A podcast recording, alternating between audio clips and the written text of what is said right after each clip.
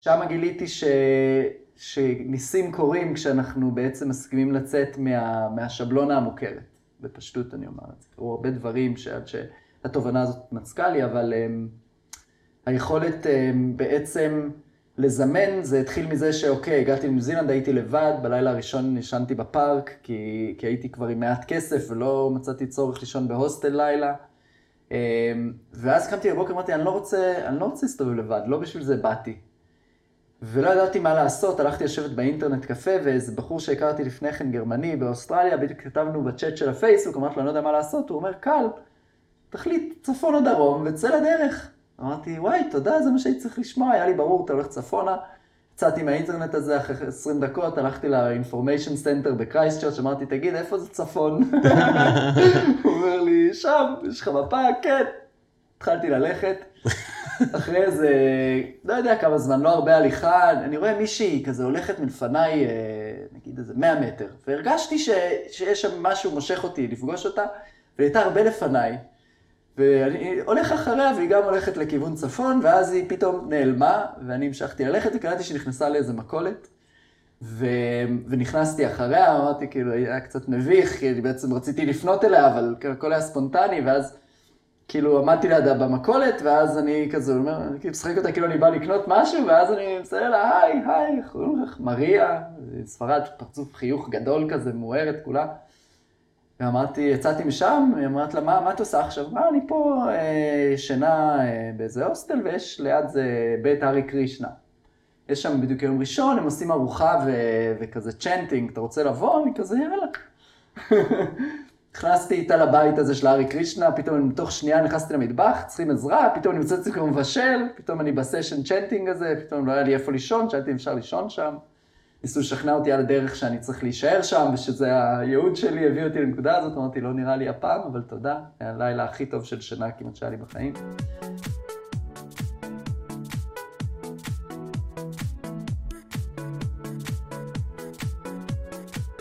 שלום לכולם, איזה כיף שאתם איתנו בפודקאסט הגמשת מסגרות חשיבה, שיחות על שינויים, על אנשים ועל מה שביניהם.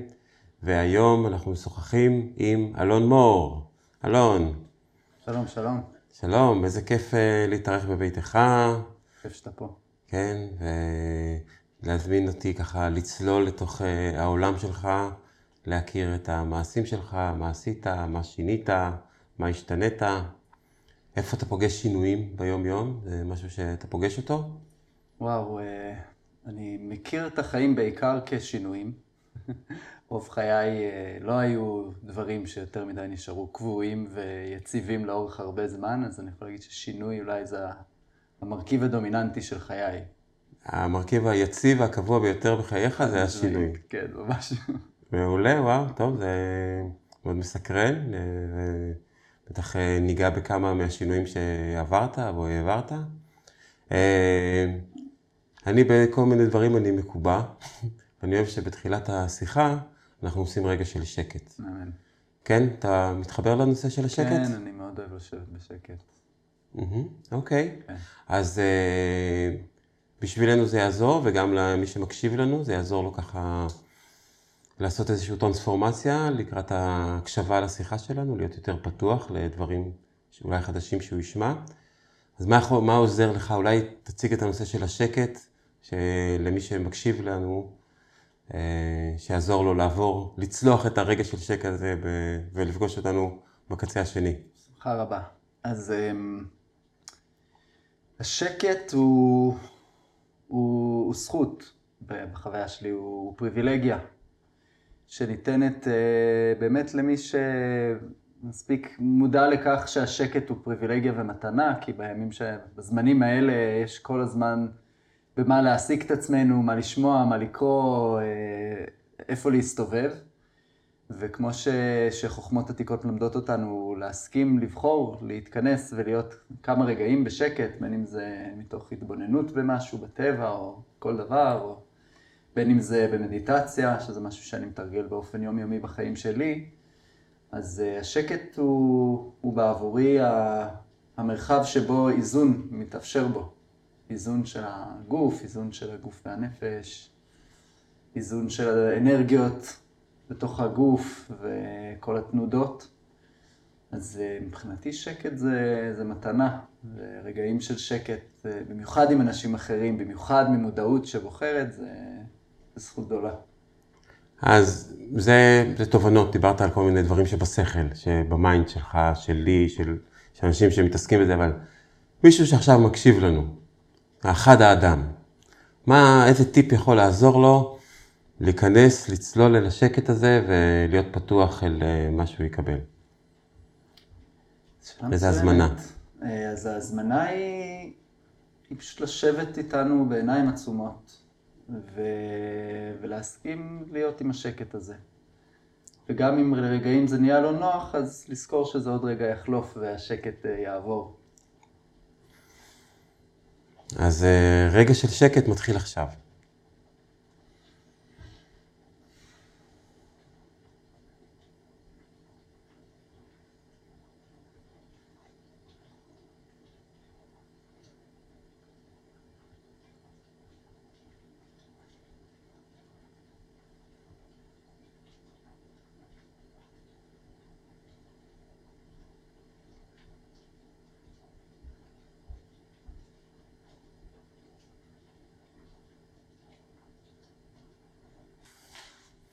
וואו, זה היה רגע של שקט ארוך ומגניב. אה, מה, מה עבר לך בזמן השקט? אז אה, דבר ראשון, ישר נכנסנו לשקט, אמרתי, יואו, איזה כיף שזה קורה כרגע.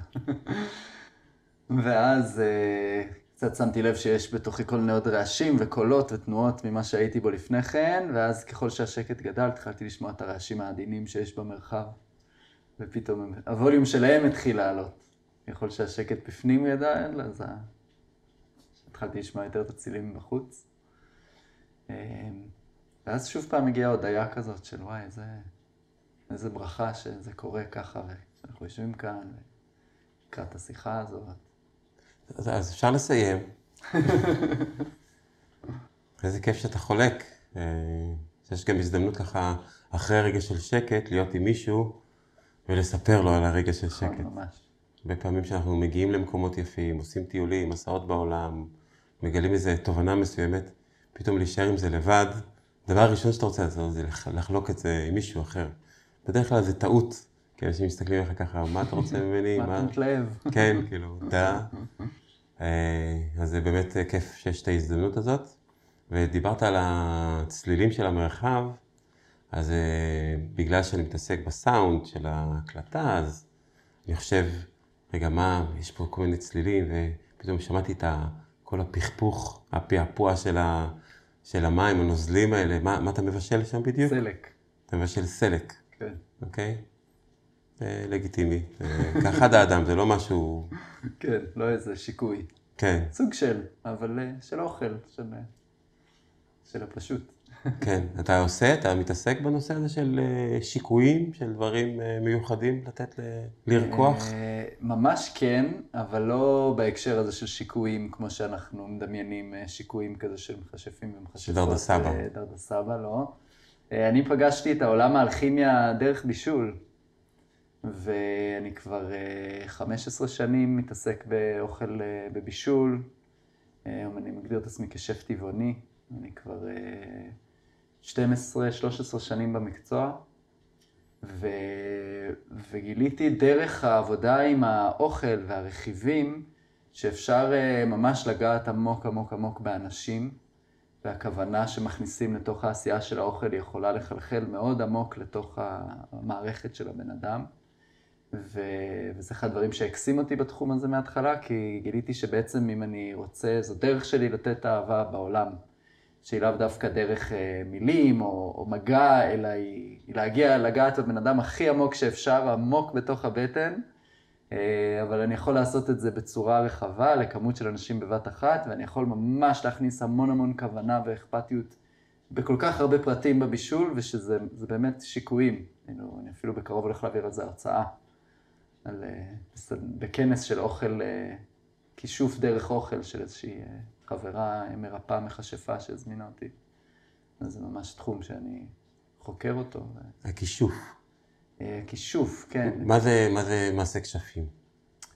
אמ, שאלה מצוינת. האמת שלא כל כך עסקתי בתחום הזה בהגדרה, אבל להבנתי ומהאופן שאני ניגש לזה, זה היכולת ל- להתעסק ב... אמ, באלמנט הבלתי נראה של המציאות, אמ, ברמה, באנרגיות, ולגרום לתהליכים לקרות מבלי בהכרח שבאופן מפורש זה מה שנתפס שקורה. אמ, כמו שיקוי, לכאורה יבוא בן אדם, יגיד, יש לי איזושהי בעיה, אני רוצה לרפא אותה, תכין לי, תכיני לי משהו. אז בסוף יש איזה תוצר חומרי ש... שהוא התוצאה של התהליך הזה, אבל מה שקורה בדרך זה כל מיני עולמות וכוונות וידע ופעולות שמתכנסות לכדי הפעולה הזאת, ולפעולה הזאת, החיבור הזה, לזה אני מתייחס ככישוף. האלכימיה הזאת. אז, אז כשאתה עכשיו מבשל את הסלק, נגיד, לא, לאיזה צורך עוד פעם? למי אתה אז מבשל אה, אותו? אני גם אה, בסוף השבוע הזה מבשל לריטריט של 23 אנשים בדרום, סוף שבוע.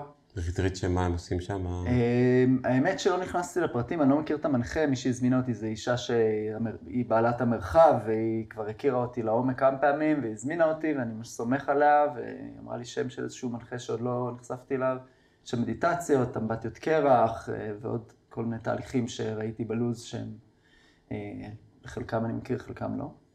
אה, וגם פה בטבעון יש לנו פאב שכונתי שאני מספק לו ממרחים באופן קבוע, אז כבר אני, הסלק הוא גם לזה וגם לסלט וגם ממרחים. מגניב. אז בעצם אתה תיסע לדרום, להיות בריטריט תוך כדי, ותכין להם שם. כן, אני בא כשף עם התלבושת שלי, וכל כולי עסוק בליצור את האוכל הכי מזין ותומך לאנשים האלה שבאים לעבור את התהליך ההתפתחותי שהם באים לשם לעבור. זו ההתמחות שלי. ואז, תוך כדי שאתה עושה את הדברים האלה, אתה גם סופג קצת מהאווירה, מה... אתה יכול להיכנס לחלק מהסדנאות, אתה רואה, איך, מה, כשאתה מגיע לכזה מקום, מה... שאלה מצוינת. אה, אני אף פעם לא יוצא להשתתף בסדנות, כי זה פול טיים ג'וב, זה עבודה של באמת לא, בלי הגזמה, לפעמים 17-18 שעות, כמעט כל הזמן על הרגליים. אני שותל הפסקות קטנות, רבע שעה, 20 דקות פה ושם בשביל לשמור על האנרגיה, אבל בגדול זה, זאת העבודה הזאת. וכשאני שם אני דווקא בא, ב, אני משתדל להיות אה, בלתי נראה. את היסודות של הבישול אה, כ, כשירות, כפרנסה, רכשתי בבישול בוויפסנות פרטיות בגרמניה.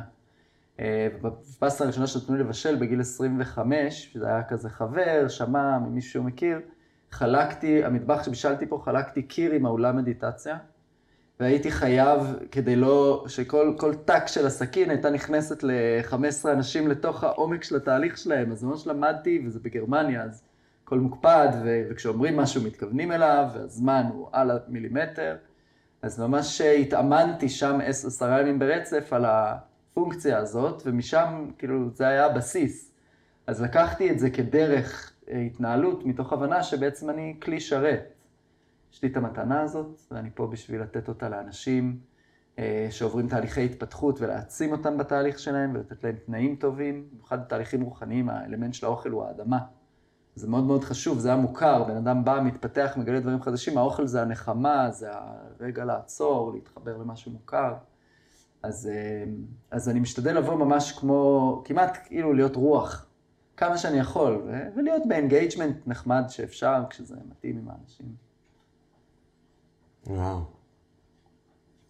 אה, אתה פוגש את האנשים בעצם בכל מיני שלבים של ההתפתחות שלהם. אתה פוגש אותם בהתחלה, ולא יודע, כן. תמיד יש בקבלת פנים איזה משהו לנשנש וזה, ואז אתה פוגש אותם אחרי הסדנה הראשונה, ופוגש אותם אחרי הסדנה השנייה, ופוגש אותם ככה, בסוף ככה, כשהם בקתרזיס של קול, ואיך אתה, אתה בעצם יכול לשים לב בטח לשינוי שהם עוברים. כן. אתה גם מכין את האוכל בהתאם להתפתחות של הסדנה, או שזה ארוחת בוקר, צהריים, ערב? אמ, תלוי בסדנה. ככל שהמנחה נכנס לרזולוציות האלה, אני נכנס איתו. אה, בעבר הייתי יותר מציע להם, שותה להם את הרעיון שזה אפשרי, אבל אז למדתי ש... שהדרך הכי טובה שלי להשתלב במרחב היא, היא לעבוד כמה שאני יכול להסתנכרן בתדר של המנחה. כי אחרת אני כאילו מביא עוד אלמנט שלאו דווקא המנחה מודע לזה שזה מה שהוא מקבל, ואז אני משתדל כמה שפחות להתערב, אלא יותר ממש להיטמע ולתת מה שמתאים ל... אז אני מביא תפריט משלי, שהוא גם מן הסתם יש חישובים וכמויות ועונתי וכלכלי וכל זה.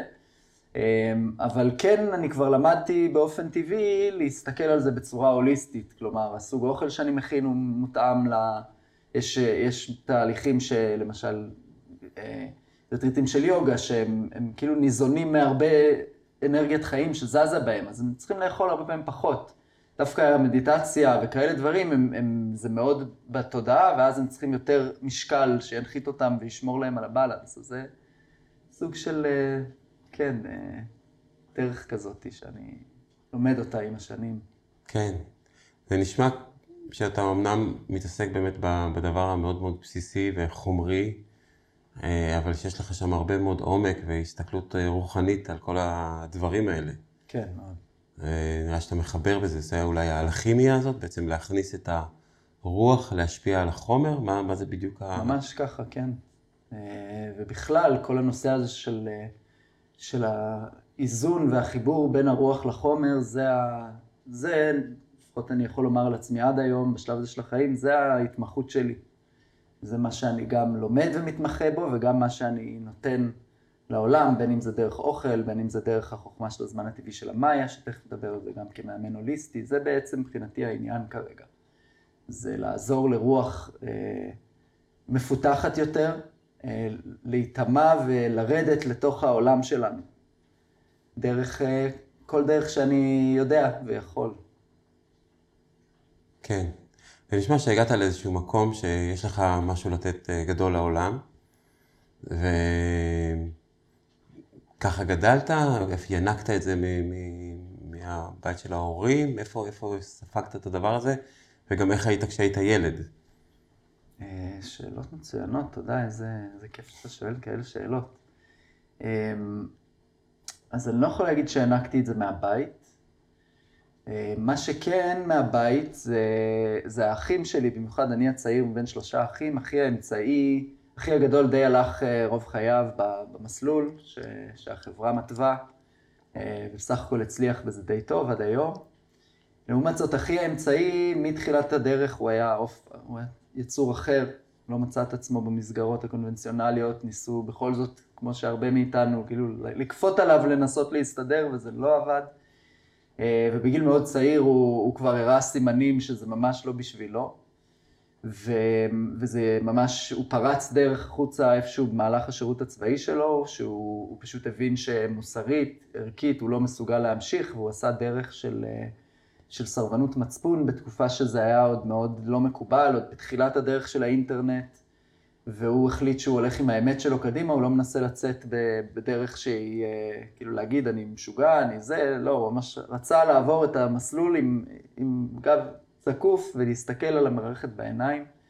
הוא עבר תהליך די מדהים ומרתק, שהוא כותב על המסע שלו כבר, כבר מעל 15 שנה ספר, שכבר הוא סיים ועוד מעט תפרסם. אבל דרכו בעצם נחשפתי לזה שיש דרך אחרת.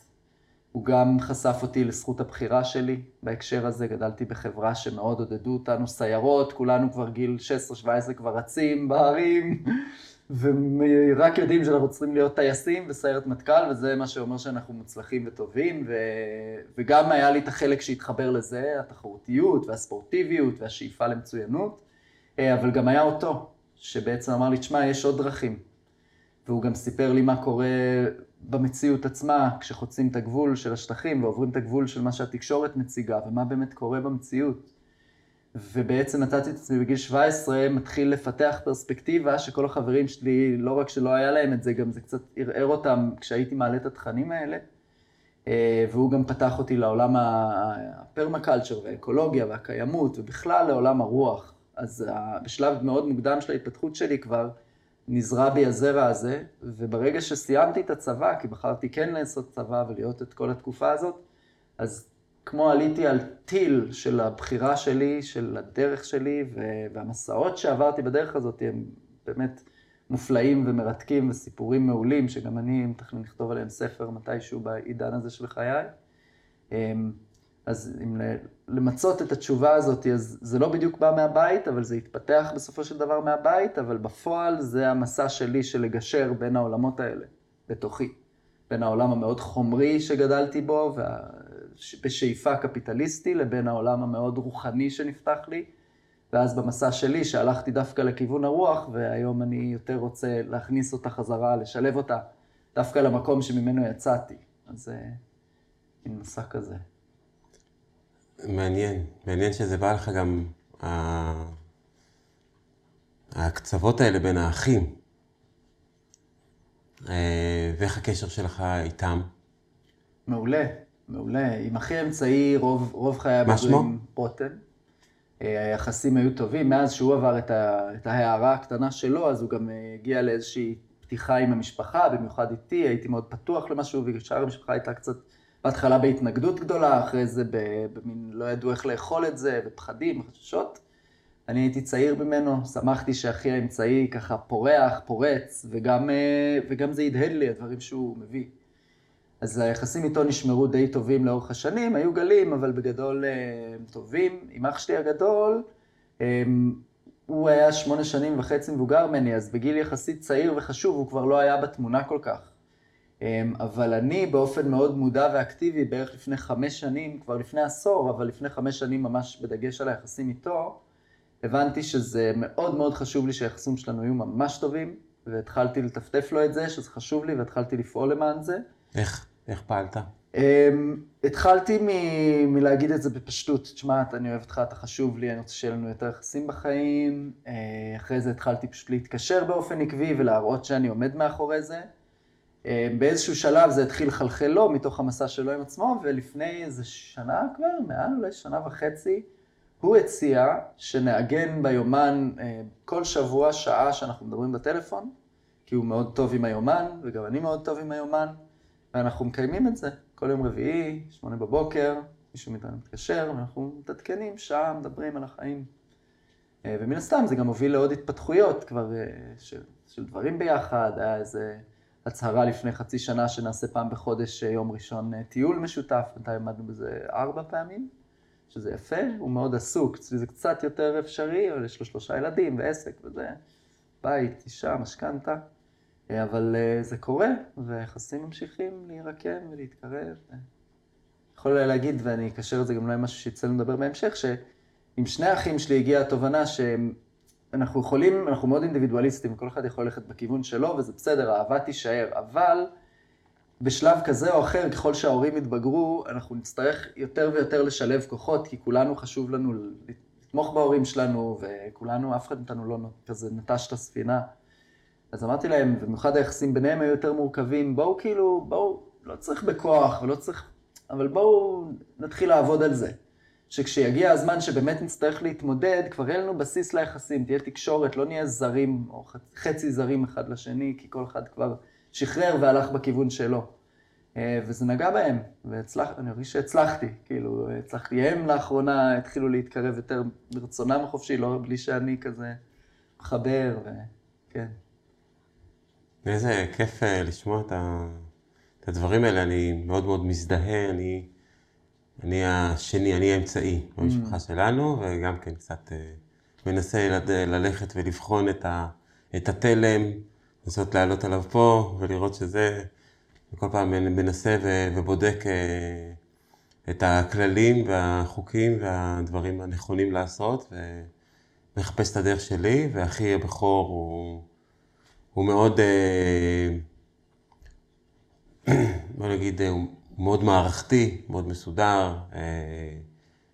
נראה לי שזה די מזכיר את, ה, את המבנה של המשפחה שלכם.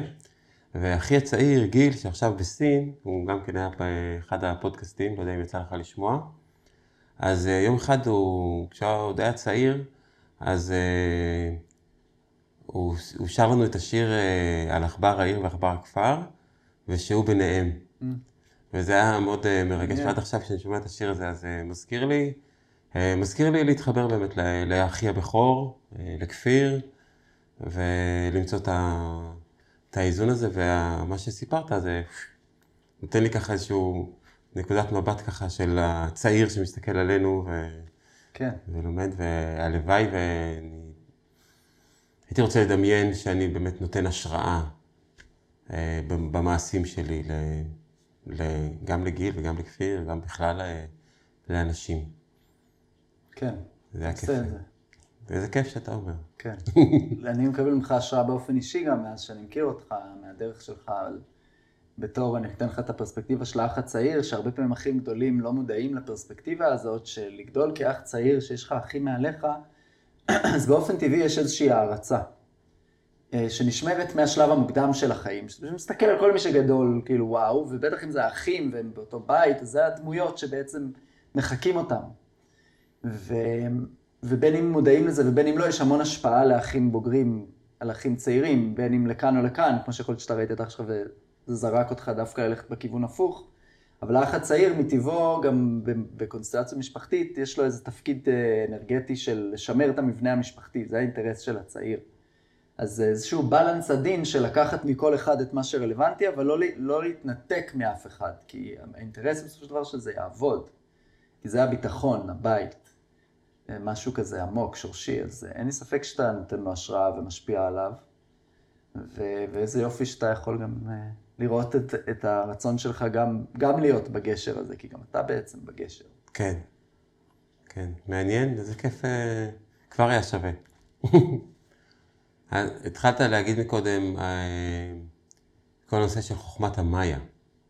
זה בעצם חוכמה מאוד רחוקה בעצם מהיום-יום ומהדברים שאנחנו מסתובבים ביניהם. אמ, איך הגעת לדבר הזה?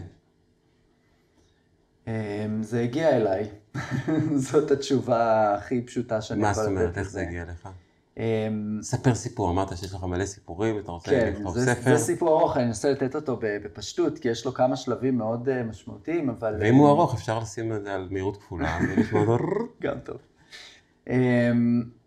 אז קודם כל אני רק רוצה להתחיל, בגלל שאני עוסק בתחום, ומראש אה, להניח איזשהו, אה, איזושהי מסגרת לנושא הזה שנקרא חוכמת המאיה, שיש הבחנה בין, ה, בין החוכמה העתיקה של המאיה, של תרבות המאיה, שבט המאיה, שזה בעצם מגוון של תרבויות ושבטים שהתאגדו באזור מסו-אמריקה, שהם אה, הרבה ורוב, הרוב המוחלט ממה שהתרבות שלהם השאירה, אה, מלבד הפירמידות שעוד עומדות, ורק את חלקן הצליחו בינתיים לגלות, אה, הושמד בתקופת הכיבוש הספרדי, וגם היו שם שתי, שתי תקופות שהמאיה התקיימו, המאיה הקלאסיים והמאיה היותר מודרניים.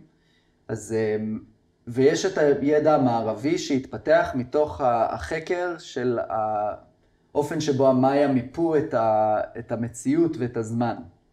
ולכן כשאני מתייחס למה שאני עושה, אני קורא לזה חוכמת הזמן הטבעי של המאיה. כי זה בעצם האלמנט של איך שהם תפסו את הזמן, ומתוך זה נגזרה אה, חוכמה שלמה ותרבות שלמה שהיא רלוונטית לנו לזמן הזה, אבל היא לגמרי מבוססת על הידע העתיק של המאיה.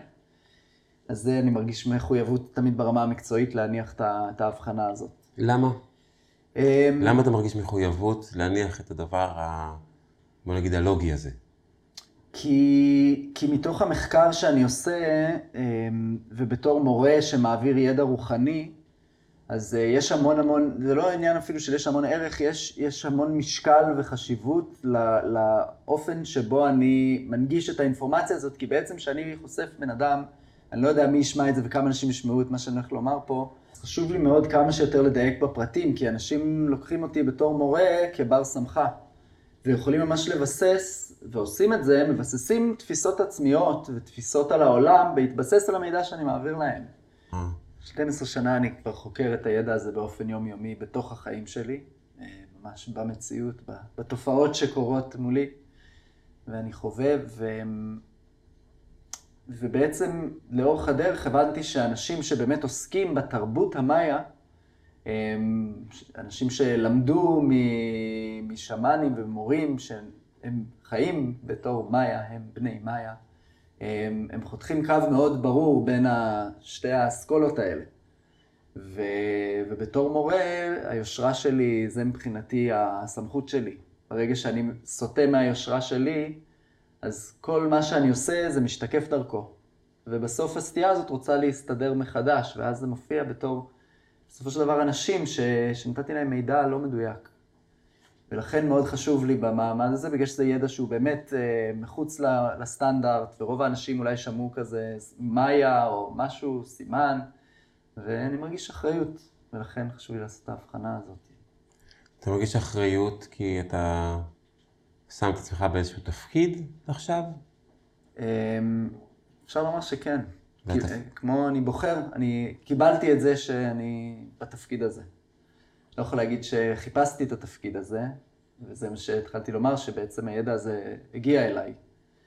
אה, נחשפתי אליו לראשונה בשנת 2010, כשהייתי באוסטרליה. הלכתי לראשונה בחיי לאיזשהו פסטיבל שהוא מין גם טראנס וגם רוחניות וגם פשוט fun ובטבע, אבל אה, גם קטן, אבל גם יחסית גדול, אז משהו כמו עשרת אלפים אנשים. אה, ושם באיזשהו מרחב שהייתי אוהב לבלות בו, מאוד רגוע ונעים, מישהי שאלה אותי אם אני יודע מה הסימן שלי לפי המאיה. אמרתי לה, לא, אבל היה לי איזה, איזה זרע של רעיון שהמאיה דיברו על סביב 2012, כאילו היה איזה רצף, אני זוכר את הרגע הזה, מאיה, פתאום הזכרתי שהייתי בבית קולנוע כמה חודשים לפני וראיתי 2012, היה סרט כזה שיצא בהוליווד, סוג של ארמגדון סטייל כזה, ואמרתי, לא, שנבדוק לך, כן.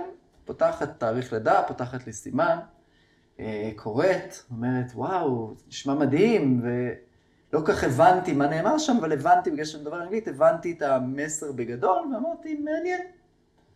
אה, וזהו.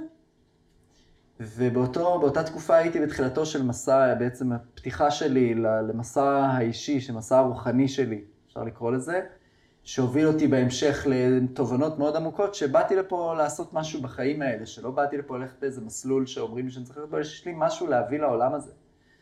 אה, משפט אחד שתפס אותי, שישבתי אצל איזה משפחה אוסטרלית באיזה מין בית אקולוגי שהם היו חיים בו, ישבתי אצלם בשירותים, והיה על הדלת אה, be the change you want to see in the world.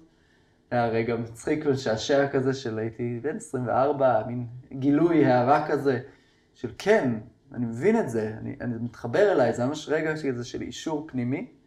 כאילו אתה יושב בשירותים, ואתה נותן את החבילה שלך, ותהיה השינוי שאתה רוצה להיות בה. בדיוק, ושירותי קומפוסט, וכבר אז, וזה הכל היה לי חדש, לא היה לי אז יותר מדי אידיאולוגיה או טבעונות נפתח לי כמה חודשים לפני כן שהייתי בניו זילנד, לא משהו שחשבתי עליו.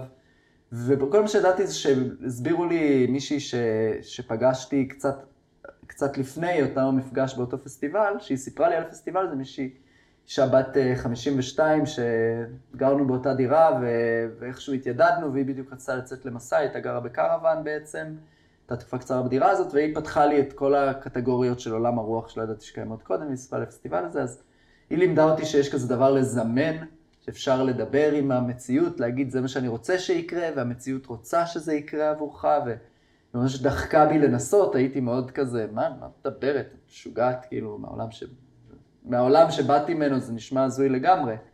אה, אבל לקחתי את המילה שלה והיא ממש אמרה, היא התעקשה שאני אנסה ו... וניסיתי ו... ופתאום גיליתי שזה עובד. ניסית על משהו ספציפי? כן, הייתי אז נווד, אמ, בדיוק טסתי לניו זילנד, ו... אמ, היה בי איזושהי קריאה לחוות חוויה של מה קורה כשאני לא הולך אחרי הפחד שיגמר לי הכסף. מה קורה אם הפחד עולה, ובמקום לתת לו להזיז אותי לאנשהו, אני פשוט ממשיך איפה שאני נמצא, שואל את עצמי מה נכון לך עכשיו, ומקשיב לזה. האם יהיה בסדר? וזה היה אחד המסעות המגניבים והמטורפים בעבורי, בתור אלון שלפני, לעבור, ושם גיליתי ש... שניסים קורים כשאנחנו בעצם מסכימים לצאת מה, מהשבלונה המוכרת. בפשטות אני אומר את זה. או הרבה דברים שעד שהתובנה הזאת מצקה לי, אבל um, היכולת um, בעצם לזמן, זה התחיל מזה שאוקיי, הגעתי לניו זילנד, הייתי לבד, בלילה הראשון ישנתי בפארק, כי, כי הייתי כבר עם מעט כסף ולא מצאתי צורך לישון בהוסטל לילה. Um, ואז קמתי בבוקר, אמרתי, אני לא רוצה, אני לא רוצה להסתובב לבד, לא בשביל זה באתי. ולא ידעתי מה לעשות, הלכתי לשבת באינטרנט קפה, ואיזה בחור שהכרתי לפני כן, גרמני, באוסטרליה, בדיוק כתבנו בצ'אט של הפייסבוק, אמרתי לו, אני לא יודע מה לעשות, הוא אומר, קל, תחליט צפון או דרום, וצא לדרך. אמרתי, וואי, תודה, זה מה שהייתי צריך לשמוע, היה לי ברור, אתה הולך צפונה. יצאתי מהאינטרנט הזה אחרי 20 דקות, הלכתי ל information center בקרייסט צ'רץ', אמרתי, תגיד, איפה זה צפון? הוא אומר לי, שם, יש לך מפה? כן. התחלתי ללכת. אחרי איזה, לא יודע כמה זמן, לא הרבה הליכה, אני רואה מישהי כזה הולכת מלפניי, נגיד איזה 100 מטר, והרגשתי ש, שיש שם משהו מושך אותי לפגוש אותה, והיא הייתה הרבה לפניי, ואני הולך אחריה, והיא גם הולכת לכיוון צפון, ואז היא פתאום נעלמה, ואני המשכתי ללכת, וקראתי שהיא נכנסה לאיזה מכולת. ו... ונכנסתי אחריה, אמרתי, כאילו, היה קצת מביך, כי אני בעצם רציתי לפנות אליה, אבל הכל היה ספונטני, ואז כאילו עמדתי לידה במכולת, ואז אני כזה אומר, אני כאילו משחק אותה כאילו אני בא לקנות משהו, ואז אני מסתכל לה, היי, היי, איך קוראים לך? מריה, ספרד, פרצוף חיוך גדול כזה, מוארת כולה. ואמרתי, יצאתי משם, אמרתי לה, מה, מה את עושה עכשיו? מה, אני פה אה, ישנה אה, באיזה הוסטל, ויש ליד זה בית הארי קרישנה. יש שם בדיוק יום ראשון, הם עושים ארוחה ו- וכזה chanting, אתה רוצה לבוא? אני כזה, יאללה. נכנסתי איתה לבית הזה של הארי קרישנה, פתאום אני מתוך שנייה נכנסתי למטבח, צריכים עזרה, פתאום אני את עצמי כמו מבשל, פתאום אני בסשן chanting הזה, פתאום לא היה לי איפה לישון, שאלתי אם אפשר לישון שם. ניסו לשכנע אותי על הדרך שאני צריך להישאר שם, ושזה הייעוד שלי, הביא אותי לנקודה הזאת, אמרתי, לא נראה לי הפעם, אבל תודה, היה הלילה הכי טוב של שינה כמעט שהיה לי בחיים. בסוף מצאתי עצמי מטייל איתה איזה שבוע, שנים ביחד באוהל, לא משהו רומנטי, אבל מסע כזה, ו... וזה עבד. ולא הייתי לבד, ואז מתוך המסע איתה, פתאום אמרתי, אוקיי, סבבה, אבל אני יותר רוצה קהילה, רוצה קבוצה של אנשים. ואז אמרתי, יש מצב זה יעבוד שוב? אז אמרתי, אני מזמן לפגוש קבוצה של אנשים. ואז המשכנו עוד כמה ימים בטרמפים לאיזשהו טרק שעשיתי, ובסוף הטרק הגעתי לאיזו עיירה שגם הייתי לבד, לא ידעתי לאן ללכת, וממש שאלתי מישהי, את יודעת איפה אפשר לישון פה באוהל? אה, יש איזה אזור קמפינג כזה מתחת לאיזה גשר שעובר מעל נהר, סע לשם, אני אקח אותך טרמפ, אני נוסעת בדרך, והגעתי לשם, ושם מצאתי את עצמי פוגש קבוצה של אנשים מכל העולם שחיינו שם ביחד איזה שבועיים, ישראלים ויפנים וקנדים וגרמנים, וחיינו בקהילה, בישלנו כל יום ביחד, חלקנו הכל, היה שם השראה, מוזיקה, אומנות, יחסים שנוצרו, היה זוג עם תינוקת שהיה איתנו איזה כמה זמן, וזה היה מין אוטופיה זמנית אנושית, כאילו זה לא היה אוטופי, הכל היה פשוט והכי, בישלנו על אש, ליקטנו עצים ממה שיש. כל אחד היה תייר כזה, תיילן, מביא את הקצת זה, מביא את הקצת הזה, את הקצת הזה. שם מצד עצמי מבשל שקשוקה ל-20 אנשים ב- על מדורה, כאילו בשני סירים גדולים על האש, דברים ששם התחילה לי ממש הבישול היותר... ו... ושם בעצם קיבלתי את זה שהנושא הזה של זימונים עובד, והתחלתי לעבוד איתו. אבל אם נחזור לשאלה המקורית של מאיפה הגיעה אליי החוכמה של המאיה, אז, אז זה בעצם נפתח לי שם באוסטרליה שהאישה הזאת שאלה אותי. הייתי במסע של עצמי, של לגלות שאפשר לשאול את הלב שלי, והוא בעצם אומר, עונה, לאן ללכת? לך ימינה, שמאלה. לך ימינה, אוקיי, אני הולך ימינה. לך צפונה, לך דרום, צפונה, אוקיי, אני הולך צפונה. ובסופו של דבר המסע החזיר אותי לארץ, אח שלי עמד להיוולד לו האחיין, הבן הבכור, אמא שלי הייתה בת 60. הרגיש שאני יכול להמשיך עוד הרבה, אבל הגיע הזמן לחבר את זה חזרה למקורות. וכשהייתי בארץ, בהתחלה באתי כזה בקטע של אני, אני אעבוד קצת, הייתי חייב להורים שלי קצת כסף שהם הלוו לי במהלך המסע, ואני אגלה מה הלאה. ושמה, בעצם באוסטרליה נחשפתי לאיזשהו עולם של קהילה רוחנית כזאת, אנשים צבעוניים, לאו דווקא היפים, אבל אנשים שחיים יותר ב... באוריינטציה ששואפים לשיפור העולם ולהיות טובים עם עצמם ולפעול מתוך אהבה ושמים את הערכים שלהם מלפני הכסף. ו... והייתי סקרן איפה אני מוצא את האנשים האלה בארץ, כי ידעתי, פגשתי גם בחו"ל ישראלים כאלה, אבל לא ידעתי לפני כן, לא היה לי בארץ את העולם הזה. אז אשכרה בימים שלהם, עוד לפני הרשתות החברתיות ממש, היה כאילו, אוקיי, אני נכנס לאינטרנט, מחפש, שואל מי ל... וגיליתי שיש אשרם במדבר, ראיתי שיש שם לקראת פורים משהו שנקרא רייב גלקטי. פרסום היה נראה נחמד, הקשרתי, אמרתי, ראיתי שאפשר להתנדב, אמרתי, אפשר לבוא להתנדב, תמורת כרטיס, תבוא, בטח. ושמה פגשתי, הייתה שם קבוצה של חבר'ה צעירים, ש... שאחד מהם בעצם עמד במרחב הציבורי והצביע על הלוח הזה, שזה הלוח שאני עובד איתו היום, זה הכלי עבודה בעצם של החוכמה של הזמן הטבעי של המאיה, והוא אמר, מי שמעניין אותו לדעת על החוכמה הזאת, זו חוכמה מאוד מיוחדת, שהיא מאוד רלוונטית לנו לעכשיו.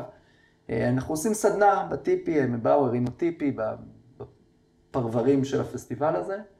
בפריפריה, ולא יכולתי ללכת לכנס הזה, לסדנה הזאת, אבל הבחור סקרן אותי, הזכיר לי חבר טוב שליווה אותי במסעות שלי באוסטרליה, וניגשתי אליו בסוף פסטיבל, אמרתי לו, תגיד, אתה מבין בידע הזה של המים? הוא אמר, כן, די. ואתה מבין קצת בסימנים? כן. אתה יכול לספר לי על הסימן שלי? כזה, כזה כן, מה הסימן שלך? ואמרתי לו. והוא התחיל לדבר דיבור שוטף כזה, בחור צעיר, הרגשתי שהוא בערך בגילי, והוא התחיל לספר לי דברים על העולם הפנימי שלי, שלא דיברתי עליהם אף פעם. כאילו, מי שלא מכיר אותי, אולי מי שמכיר אותי היה יכול לגעת קצת בתכנים האלה, אבל הוא, הוא נגע בי בצורה כל כך עמוקה, אני לא אשכח בחיים את הרגע, התחילו לרדת לי דמעות, כאילו אני קיבלתי חוויה מאוד עמוקה של נראות, אבל בלי שהבן אדם מכיר אותי. ו... ואז כמו נחתה איזו ידיעה שיש פה משהו, כאילו זה לא רגע שקורה על הדרך, יש פה משהו. ואמרתי לו, מה, מה איתך, תגיד, איפה אתה גר, איפה אתה נמצא? הוא אמר, אנחנו חבורה, אנחנו חיים בקהילה, בגליל המערבי, אה, חיים כמו שבט, אה, חולקים, עובדים את האדמה, וזה אמרתי, זה האנשים שלי. אני צריך להגיע לשם, איפה זה? ליד כליל, צריך לתאם, להתקשר, לבוא, אמר, כשאתה צריך לבוא, פשוט תגיע, וכנראה זה יהיה הזמן הנכון. לקחתי בכל זאת את הטלפון שלו ליתר אה, ביטחון. וקרו עוד הרבה דברים בדרך, אבל בוא נגיד ששבעה חודשים אחרי זה מצאתי את עצמי במסע טרמפים מרשפון לשם, מקום שנקרא אדמה, ליד כליל, וזה היה יום שלם, איזה שמונה טרמפים, ואיזה כמה קילומטרים שהלכתי ברגל, ובחושך איזה טרמפ האחרון, בדיוק ידע איפה זה, הוא היה בדרך לכפר ורדים, הוא אמר, אני במקרה יודע איפה זה, אני אוריד אותך שם. אה, ושם הגעתי בחושך, מקום אה, בלי, בלי, בלי בתים, בלי חשמל, עם הלב, הוא אמר לי, לך, טפס במעלה הגבעה, טיפסתי מעלה הגבעה, יש שם איזו בקתה ממש קטנה, אני נכנס, אני רואה שם חבורה של איזה עשרה אנשים צעירים יפים, יושבים סביב כמה נרות, אה, בדיוק, היה תה חם, והיה שם איזה כמה, הבחור הזה היה שם, עוד איזה פרצוף של מישהו שהכרתי, עוד מישהי שיצא לי להכיר כמה חודשים לפני. אה, פשוט התיישבתי, אמרתי שהם קוראים איזה ספר באנגלית ומפרשים אותו ביחד. אמ, וככה בעצם גיליתי את הקהילה הזאת שהייתה נקראת גינת שלום, גינת שלום אדמה, סוג של מודל של אמ, קהילה שאחד החבר'ה שהיה במקסיקו וארגנטינה פגש אותה, שבעצם חיים באופן יומיומי לפי המודלים שהחוכמה של הזמן הטבעי של המאיה אה, מדגימה. אה, ושם פגשתי כמה אנשים שסיפרו לי יותר לעומק במה מדובר, והיה לי ממש איזה מין, כן, בשביל זה הגעתי לפה. הדבר הזה זה משהו שהוא קשור אליי, אני זוכר אפילו אמרתי לאבא שלי, אני לא יודע מה זה, אבל הדבר, יש פה איזה, איזה ניצוץ של משהו שמרגש אותי יותר מכל דבר שאי פעם נחשפתי אליו. אני די בטוח שזה משהו שהולך ללוות אותי בחיים. ואיך הייתה התגובה שלו? אבא שלי הוא, אה, הוא לא מאוד תגובתי, הוא לא מאוד... אה, אבובו. כן, הוא כזה, אוקיי, סבבה. סבבה בשבילך, הוא... הוא לא טיפוס כזה של יותר מדי אה, דיאלוג לעומק על דברים וזה, הוא תמיד רצה בטובתי ושידר לי את זה, אבל um, הוא בעיקר הסתכל על הדרך שלי רוב חיי במין uh, חוסר הבנה ו- וכוונה ורצון שיהיה לי טוב, אבל גם דאגות וחששות. הוא כבר הבין בשלב הזה שאני, וואי, אני, אני לא על הרדאר של, של מה שהוא היה רוצה לראות, ופשוט נראה, אני לא זוכר תגובה ספציפית, אני זוכר אבל איזו חוויה שהוא כאילו, היה שם איזה... באיזושהי רזולוציה של אני שמח בשבילך. שמשהו מלהיב אותך, כאילו שמצאת דבר שמלהיב אותך. אמ, ואני לא אספר את המשך הסיפור, כי זה כבר אה, מצריך עוד איזה שלוש שעות של פודקאסט, אבל אני יכול להגיד שמה שקרה אחר כך היה בגדר ממש אה, קסם. אמ, זה לא קרה בישראל, זה קרה ברובו במסע שלי באיים הקנריים. אמ, ושם ממש גיליתי שהידע הזה הוא כמו אני מחובר לאיזה פלאג שפשוט רואה ומתקשר את החוכמה הזאת. אה, אני רואה אותה במציאות, כשאני שואל אנשים מה הסימן שלהם, אני, אני ישר מבין ורואה את זה. אני הרבה פעמים כבר יודע לזהות את הסימן של הבן אדם, כי, כי זה ארכיטיפים, הם מופיעים גם במאפיינים החיצוניים של בני אדם, אז אני כבר יודע מאוד כאילו לראות את זה. אמ, אתה זוכר מה אני? בטח, כן, היית כחול ריתמי. כן, כן, יש לי איזה, איזה ענן. שזוכר כמעט את כל, כל מי שאני פוגש ושואל אותו מה הסימן שלו, זה שמור. זה, לא זה מאות אנשים, אם לא אלפי אנשים. אלפי אנשים כבר, כן. אלפי אנשים, שזה עוד רק לפני שהתחלתי להתעסק בזה ולפגוש אנשים ישירות סביב זה. גם אנשים שאני פוגש, עשיתי להם, מי שישב איתי ועשיתי לו קריאת מפה, בין אם בזום, בין אם בזה, אני זוכר מעט מאוד, הזום טיפה זה טיפה טיפה אחרת, את רוב האנשים אני זוכר, אבל פה ושם אני פוגש מישהו שאומר לי, נפגשנו פעם, ואני, המוח שלי עוד כאילו מנסה למשוך את החוט, אבל ברוב המוחלט של האנשים אני פשוט זוכר מהפעם הראשונה שבדקתי להם.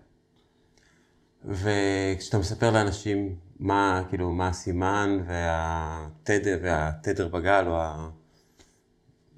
המקום בגל שהם נמצאים, אתה יכול לראות שמשהו קורה שם? אתה יכול לראות שנוצר שם ההתחלה של השינוי? כן.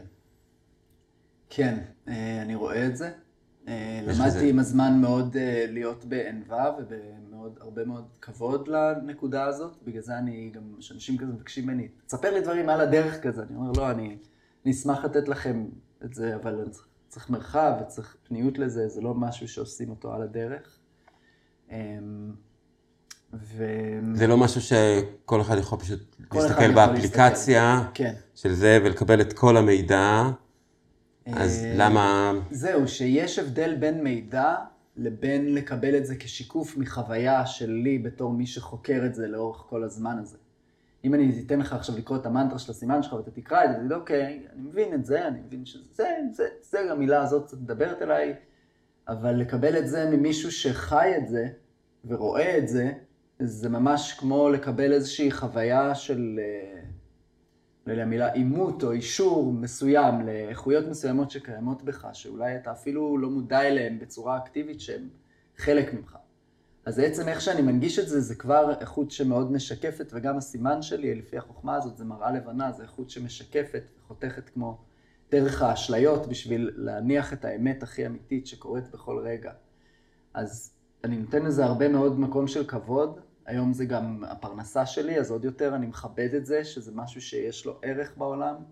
זה לקח לי זמן, פעם הייתי, אני עדיין, אני עף על זה, אני פשוט אוהב ששואלים אותי, אני אוהב לדבר על זה, זה כאילו חברה אמרה לי, אני יודעת שהיא התחילה לשאול אותי שאלות בשביל סדנה שהיא העבירה בעבודה, ואמרה לי, אבל עצור, אני לא רוצה שתענה לי לשאול שאלות, כי אני יודעת שזה כמו ממתקים בשבילך, אתה כאילו רק, רק רוצה לתת את זה. אז, אה, אז קורה שם משהו, משהו עמוק, שהוא בעצם, אני היום יודע להבין את זה כחלק ממה שבאתי לתת לעולם הזה. אתה ממש רואה נגיד אצל הבן אדם את הטינג הזה, או שאתה מצליח אה, לראות פתאום איזה רכות, איך שהוא יושב, אה, או שפשוט קם, אוקיי, הבנתי הכל, עכשיו אני הולך ומסדר את החיים שלי? לא, יצא לך דברים כאלה קיצוניים שאתה יכול כאילו לחלוק בכמה מילים בלי להיכנס יצא לי לחוות את לפרטיות? כל הסקאלה, כן, לאורך השנים. אני חושב שהדבר המרכזי שננגע אצל בן אדם במבט ראשון זה סקרנות, כי הידע הזה הוא מנגיש בעצם הסתכלות על העולם שהיא, יש בה איזשהו יופי, ואיזשהו, אה, איזושהי רכות, איזושהי פשטות, ו, וזה נוגע באנשים, כי כולנו בעצם בלמידה, ו, והשאלה הזאת, מי אני, מה באתי לפה לעשות, זו שאלה שברמה כזו או אחרת, רוב ה... אני, אני מאמין ש... הרבה מאוד אנשים, לרוב האנשים באיזושהי רזולוציה שואלים את עצמם את השאלה הזאת, מין תהייה, מסע הנשמה בעולם. אז ש- כשאני בא וכמו אומר, יש לי איזשהו דרך בשבילך לגלות משהו עמוק על עצמך, שיכול לעזור לך לגלות מי אתה בה, מה הייעוד שלך, אז זה, זה מיד מעורר סקרנות, איזשהו חיבור מאוד חזק, כאילו, give me more כזה. והדבר הזה, יש בו המון המון פוטנציאל. ופה אני אומר, אני מתייחס לזה בהרבה ענווה וכבוד, ומרגיש מאוד צורך להיות מאוד ביושרה ביני לבין עצמי, כי, כי יש לזה, זה יכול מאוד להשפיע על אנשים שלוקחים את זה והופכים את זה לטוטאלי על עצמם. אה, אם אני כזה, אז זה אומר שזה וזה וזה וזה וזה אמור לקרות, ואם זה לא קורה, אז משהו בי לא בסדר, ומשהו בעולם לא בסדר, ואני תמיד פה בשביל להגיד, לא, זה לא העניין. זה כלי ללימוד יומיומי את, את, את עצמנו דרך חקירה שלנו, אה, את החיבור שלנו לעולם, לחיים, למערכות היחסים שלנו. וזה יכול לתת תשובות מיידיות לסוגיות מאוד ספציפיות, אבל אני תמיד אנחה את הבן אדם לבדוק עם עצמו את האינטואיציה שלו, לא לקחת שום דבר כמובן מאליו, ואם הוא לא בטוח, להמשיך לשאול שאלות, ולא כאילו להניח, כי, כי זה הרבה פעמים מה שידע רוחני גורם לנו לעשות. אנחנו רואים את זה בכל מיני זרמים רוחניים, דתיים, שאנשים שלא יודעים באמת בהכרח מה המקור של מה שהם מתעסקים בו, אבל הם קיבלו את זה מאיזושהי דמות שהם סומכים עליו, כמו סמכות, ואז הם הולכים עם זה דוך. וזה בעייתי, זה גם מסוכן, זה גם... אה, אה, כן, בעייתי ויכול להיות מסוכן בעיניי. אז למי זה כן מתאים לבוא אליך? אמ, זה מתאים לאנשים שהם נמצאים בסיטואציה של, של שינוי ורצון להתפתח ממקום אקטיבי. אנשים שהם גם מחוברים לעולם החומר וגם לעולם הרוח. אנשים ש, שבעצם מחפשים איך לחבר את הרוח לחומר. כלומר, לקחת רעיון והבנה גבוהה יותר על עצמם וליישם אותה לתוך החיים בשביל להטיב את החיים שלהם. זה בעיקר מי שאני פונה אליו, אנשים מגילאי, אני יצא לי לעשות קריאות מפה לבחור בן 17 שאימא שלו הביאה לו מתנת יום הולדת כזה, למין אה, דחיפה, רוח גבית ל, ליציאה שלו לעצמאות.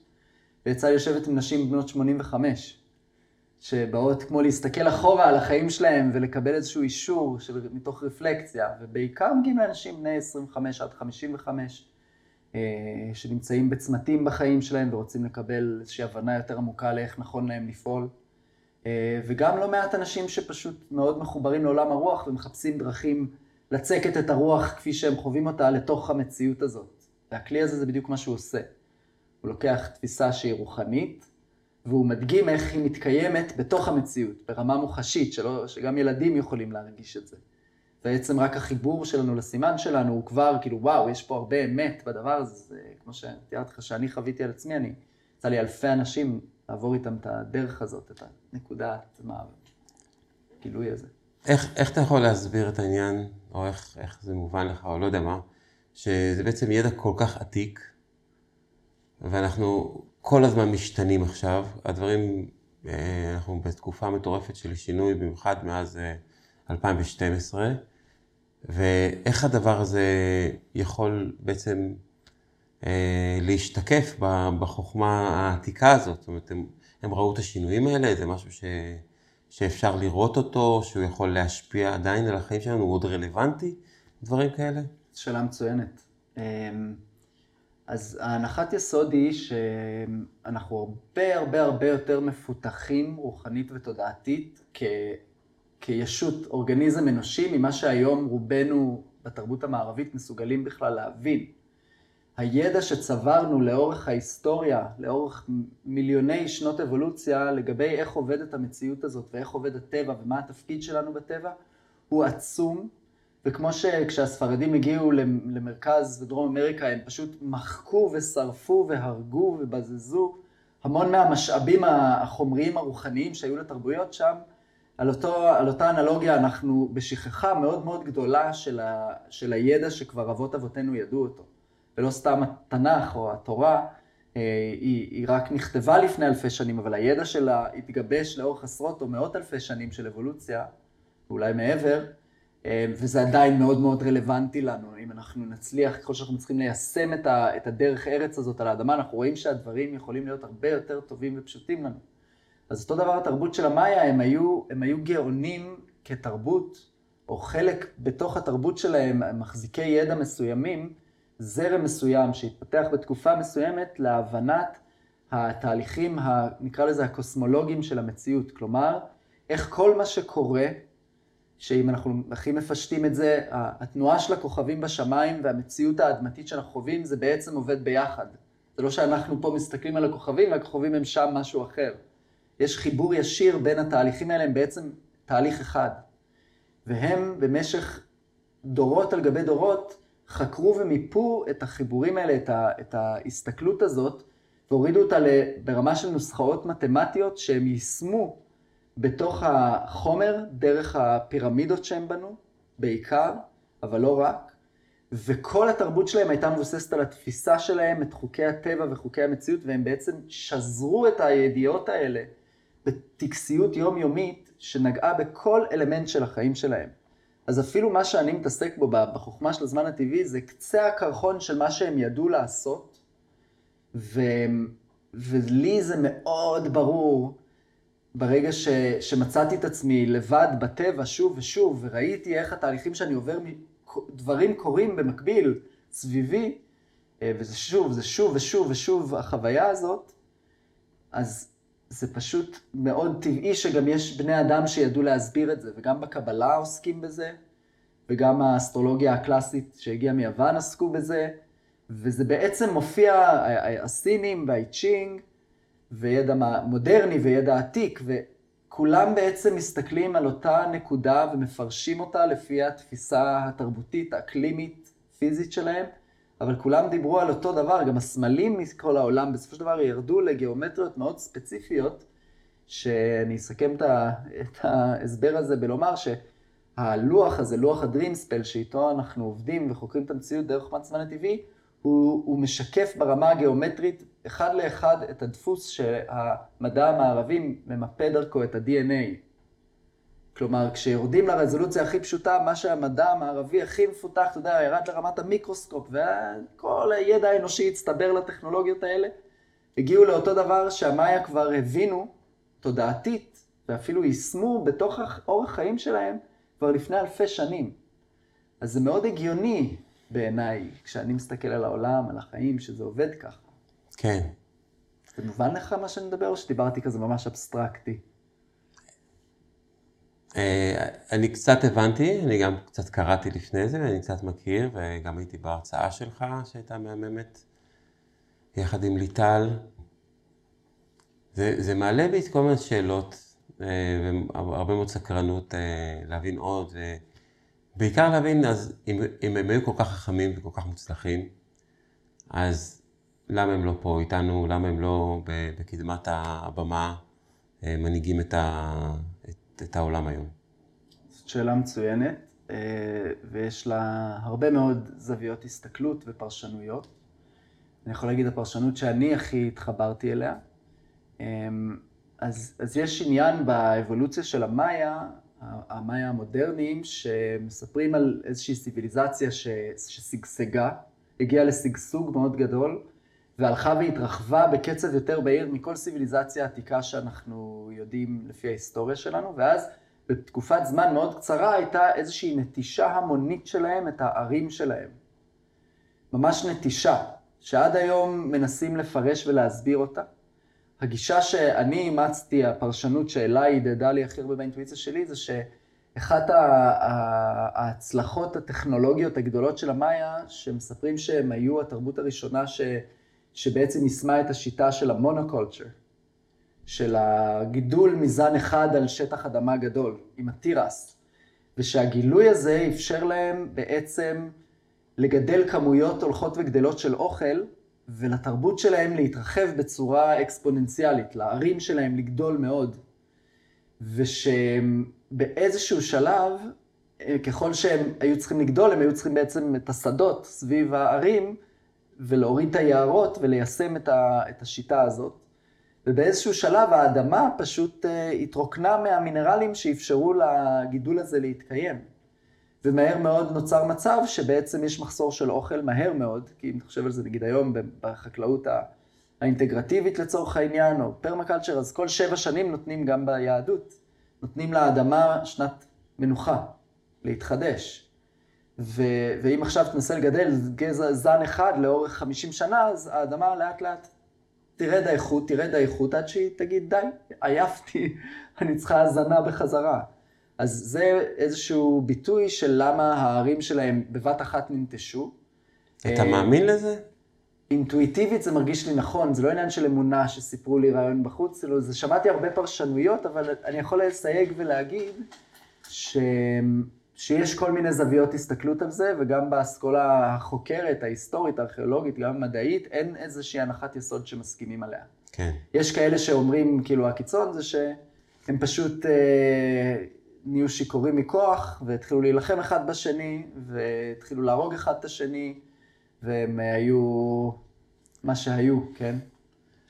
זה כן. הנחת סוד אחת, אבל את התרבות המודרנית של המאיה, די בצורה חד משמעית, אפשר להגיד שהספרדים בכיבוש שלהם את uh, מרכז ודרום אמריקה, הם פשוט השמידו. הם פשוט... המאיה היו כשהספרדים הגיעו? כן, כן, מאיה המודרניים, נקרא לזה. יש את המאיה הקלאסיים, שהם אלה שבעיקר בנו את המקדשים והפירמידות, המאיה המודרניים, שהם איזשהו נצר של התרבות הזאת, שעוד שימרה את, ה...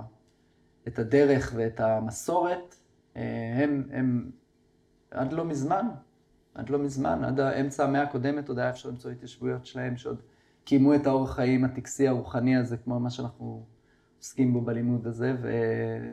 וכן, פשוט uh, חיסלו אותם. וואו. כן. Hmm, מעניין מאוד. איזה כיף לשמוע את הדברים שאתה מספר ואת הדרך שעברת. אמ, איפה עוד אפשר לשמוע על מאיה בכלל, או על דברים שאתה עושה? אתה עושה הרצאה, אתה עושה סדנאות? כן, אז uh, היום אני, אני בהתרחבות עם ההנגשה שלי את הידע הזה, ואני מרצה בכל הארץ, גם בחו"ל, um, מרמה של הרצאות לקבוצות קטנות שסקרניות לגלות, להרצאות לארגונים וחברות וקבוצות לימוד ופסטיבלים וכנסים. Um, אז קודם כל אפשר ליצור איתי קשר לקבל את כל המידע על זה. איך אפשר? Uh, נספר עוד רגע, אני אתן את הפרטי קשר שלי, גם בשמחה רבה. חוץ מזה יש לי אתר, naturaltime.love, זמן הטבעי.love, ששם אפשר לקרוא על הקריאות מפה שאני מציע ועל תוכנית המנויים שלי, שהיא גם משהו שאני עושה באופן יומיומי שלא דיברנו עליו, ושם גם אפשר למצוא את כל הפרטים עליי. ו- ומי שמקשיב וסקרן ורוצה להבין איך, איך אפשר להתחיל להיכנס לעולם הזה, אני ממש מזמין ליצור איתי קשר ישירות, בטלפון או במייל. הטלפון שלי זה 052-343-1713, אפשר באמת ליצור איתי קשר בצורה ישירה, באהבה, בשמחה. המייל שלי זה אלון, A-L-O-N, שטרודל, naturaltime.love, וגם דרך האתר שלי אפשר ליצור איתי קשר ישיר. כן, נשים את כל הפרטים האלה בתיאור, גם של הסרטון מצוין, וגם. של הפודקאסט, אפשר לראות את זה. מעולה. ולשמוע. ו... מגניב. יש לך עוד איזה מסר מעניין, חשוב לאומה? כן, אני אבשר איזשהו מסר חשוב, yeah. ש, שבחוויה שלי ובהסתכלות שלי ובמחקר שאני עושה כבר, אה, כן, עוד מעט 20 שנה באופן פעיל, אה, השינוי הזה שאנחנו חווים כרגע הוא לא איזו הפתעה גמורה. המאיה ידעו לדבר על הזמן הזה שמגיע, ותרבויות אחרות גם. ויש פה דבר יפהפה ומדהים שמשתקף בהרבה דרכים, חלקן יותר נעימות ומפחידות וחלקן קסומות ומופלאות, אבל יש לנו את היכולת מובנית בנו לנתב את עצמנו לכיוון שהשינויים של הזמן הזה יטיבו איתנו, עם הילדים שלנו, עם המשפחות שלנו, עם הקהילות שלנו, וזה ממש בידיים שלנו. ויש לנו היום המון המון כלים שזמינים לנו בשביל להתחבר ול, וללמוד ולהתפתח, ו... והמסר שלי הוא מסר מאוד אופטימי על מה שקורה פה. ומי שרוצה לקבל עוד הבנה של איך אני, למה אני רואה את הדברים כך אופטימיים, זמן לדבר איתי. הכלים האלה שאמרת שעומדים לרשותנו, תמנה אותם? אמ, יש כל כך הרבה, זאביק, יש... למשל, עולמות דוגמה. הטיפול למיניהם, סדנאות התפתחות אישית, ריטריטים, כנסים, מורים, מורות, מרפאים, מרפאות, כל אחד מאיתנו יש לנו כל מיני ערוצים שאנחנו יכולים לבחור בהם אם אנחנו סקרנים ורוצים לגלות איך להתפתח בדרך שהיא טובה לנו. היום האינטרנט מנגיש לנו כל כך הרבה, יש בשפע גדול. אמ, הדרך שאני מציע היא... מישהו ספציפית, אתה יכול לשלוח אותנו לשמוע, זו הרצאה טובה, זה... אמ, חוץ מלבוא אליך. שאלה טובה אם יש מישהו ספציפית. אין לי מישהו אחד שאני יכול להצביע עליו. יש, יש מגוון גדול והדרכים להגיע אליהם אינסופיות. אני, אני שמח להיות אחד כזה למי שנמשך למה שאני מביא. ואם רוצים לשאול אותי באופן אישי ולקבל ממני ייעוץ והכוונה לך, ללכת בדרך הזאת, אז אני שמח לתת את זה. וואו, מהמם. איזה כיף האופטימיות הזאת וה... וההכרה בזה שיש לנו, הכלים נמצאים פה, אה, ואנחנו נוכל להתמודד גם עם האתגרים האלה שעומדים עכשיו אה, לפתחנו. אה, אני רוצה להתחיל איתך איזושהי אה, מסורת מגניבה, חדשה, שכל מי שמשוחח איתי אה, ממליץ לי על מי כדאי לי עוד לדבר איתו. מישהו מסוים, שנראה לך שזה יהיה טוב לו, יהיה טוב לי, יהיה טוב למי שמאזין וצופה בנו. כן, תן לי רגע למישהו לעלות.